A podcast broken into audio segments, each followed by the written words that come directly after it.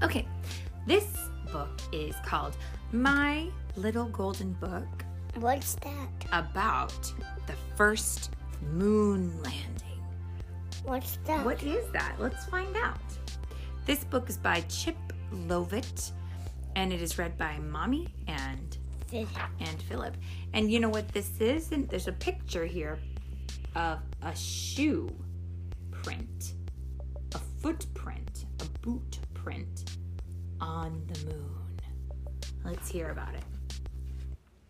On July 20th, 1969, that's a long time ago, two human beings walked on the moon for the very first time.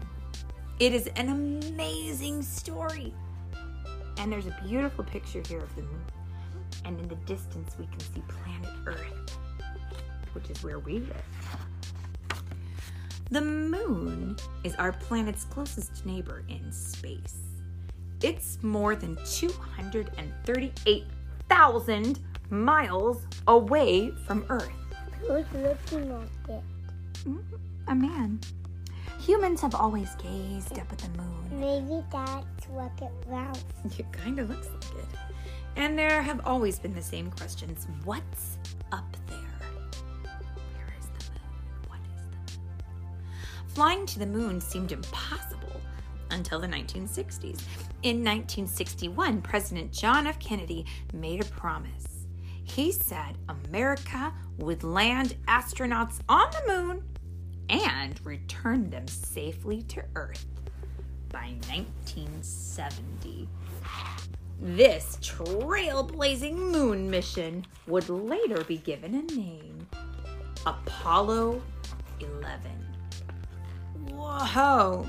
Now, on the next page here, we see some cool blueprints from NASA of the Saturn V. Now, let's read about it. America's space agency is called NASA, which stands for the National Aeronautics and Space Administration. NASA would first need a powerful rocket to send the astronauts into space. They built a 363 foot rocket called the Saturn V. It was as tall as a 36 story building. Now, the Saturn V would carry a second unit, a command module called Columbia. It was shaped like a gumdrop and had a cabin for the astronauts.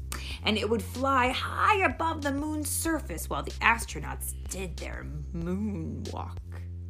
Now, the third spacecraft was a lunar lander named the Eagle, and it looked like a giant insect. Eagle would drop down from the command module and land two astronauts Ooh, oh. let me on the moon. n- Let me build those. You want to build that? Let's finish the story and then we can build them with our Legos. Now, three astronauts were chosen for Apollo 11 Neil Armstrong, Edwin Buzz Aldrin, and Michael Collins were experienced test pilots. They had already flown many dangerous missions in some of America's fastest jets. On the morning of July 16th, 1969, the countdown began.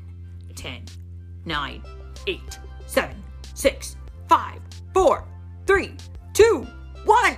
Smoke and flames burst from the bottom of the rocket. Blast off! Soon, Saturn V was high above the Earth. Faster and faster it flew 6,000 miles per hour. Then 15,000 miles per hour. The rocket quickly reached a speed of more than 24,000 miles per hour. That's more than six miles a second. That's a great sound effect. Can you do it again? Once in space, Saturn V separated from the command module. Next, the command module separated from the lunar module. It turned around, then docked with the lunar module to join the hatches from the command module to the lunar module. Then the command module Columbia and the lunar module Eagle flew on towards the moon. After three days in space, the command module was finally in the right place above the moon. Armstrong and Aldrin got into their spacesuits, then climbed into Eagle. Collins would stay in the command module, flying high above the moon. Now, there's no air on the moon. It can be both freezing cold and really hot. The astronauts' spacesuits would give them air to breathe. The suits would also keep them warm if they got too cold, or cool them off if they got too hot. Too much perspiration could fog up their helmets, and the astronauts would have no way to clean them while wearing them. So their helmets also had radio gear for communicating with Collins and the NASA scientists back on Earth. Sounds like it was very dangerous. Armstrong and Aldrin gently guided Eagle down to the moon's surface. Six hours later, Armstrong made history as he climbed down a ladder and stepped onto the powdery surface of the moon. Aldrin followed soon after, becoming the second person to walk on the moon.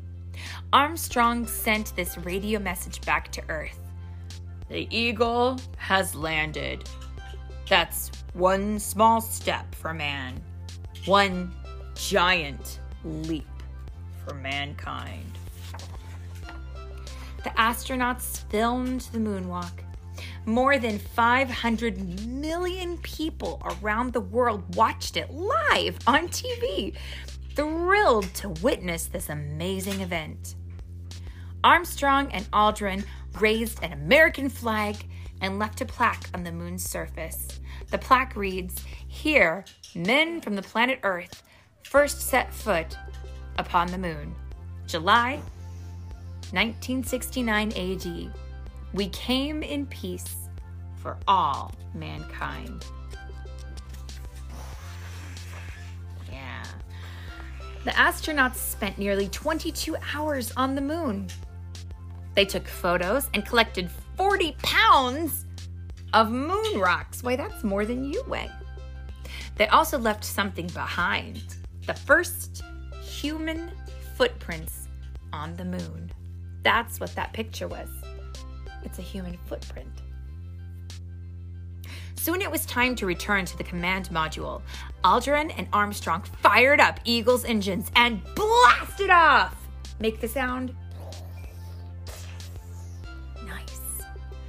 Hours later, they were back with Collins in the command module, and Columbia was heading home.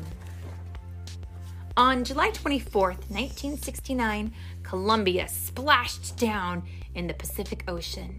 The USS Hornet, the U.S. Navy aircraft, aircraft carrier, was there to pick up the astronauts. Thanks to the astronauts' discoveries, scientists learned many things from the Apollo 11 mission.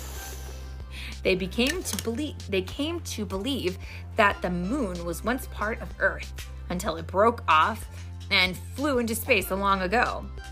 Scientists also found evidence that the moon has moonquakes, just as the Earth has earthquakes. The moon landing was a remarkable feat.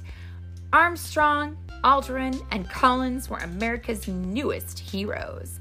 Parades were held in their honor in New York, Chicago, and Los Angeles.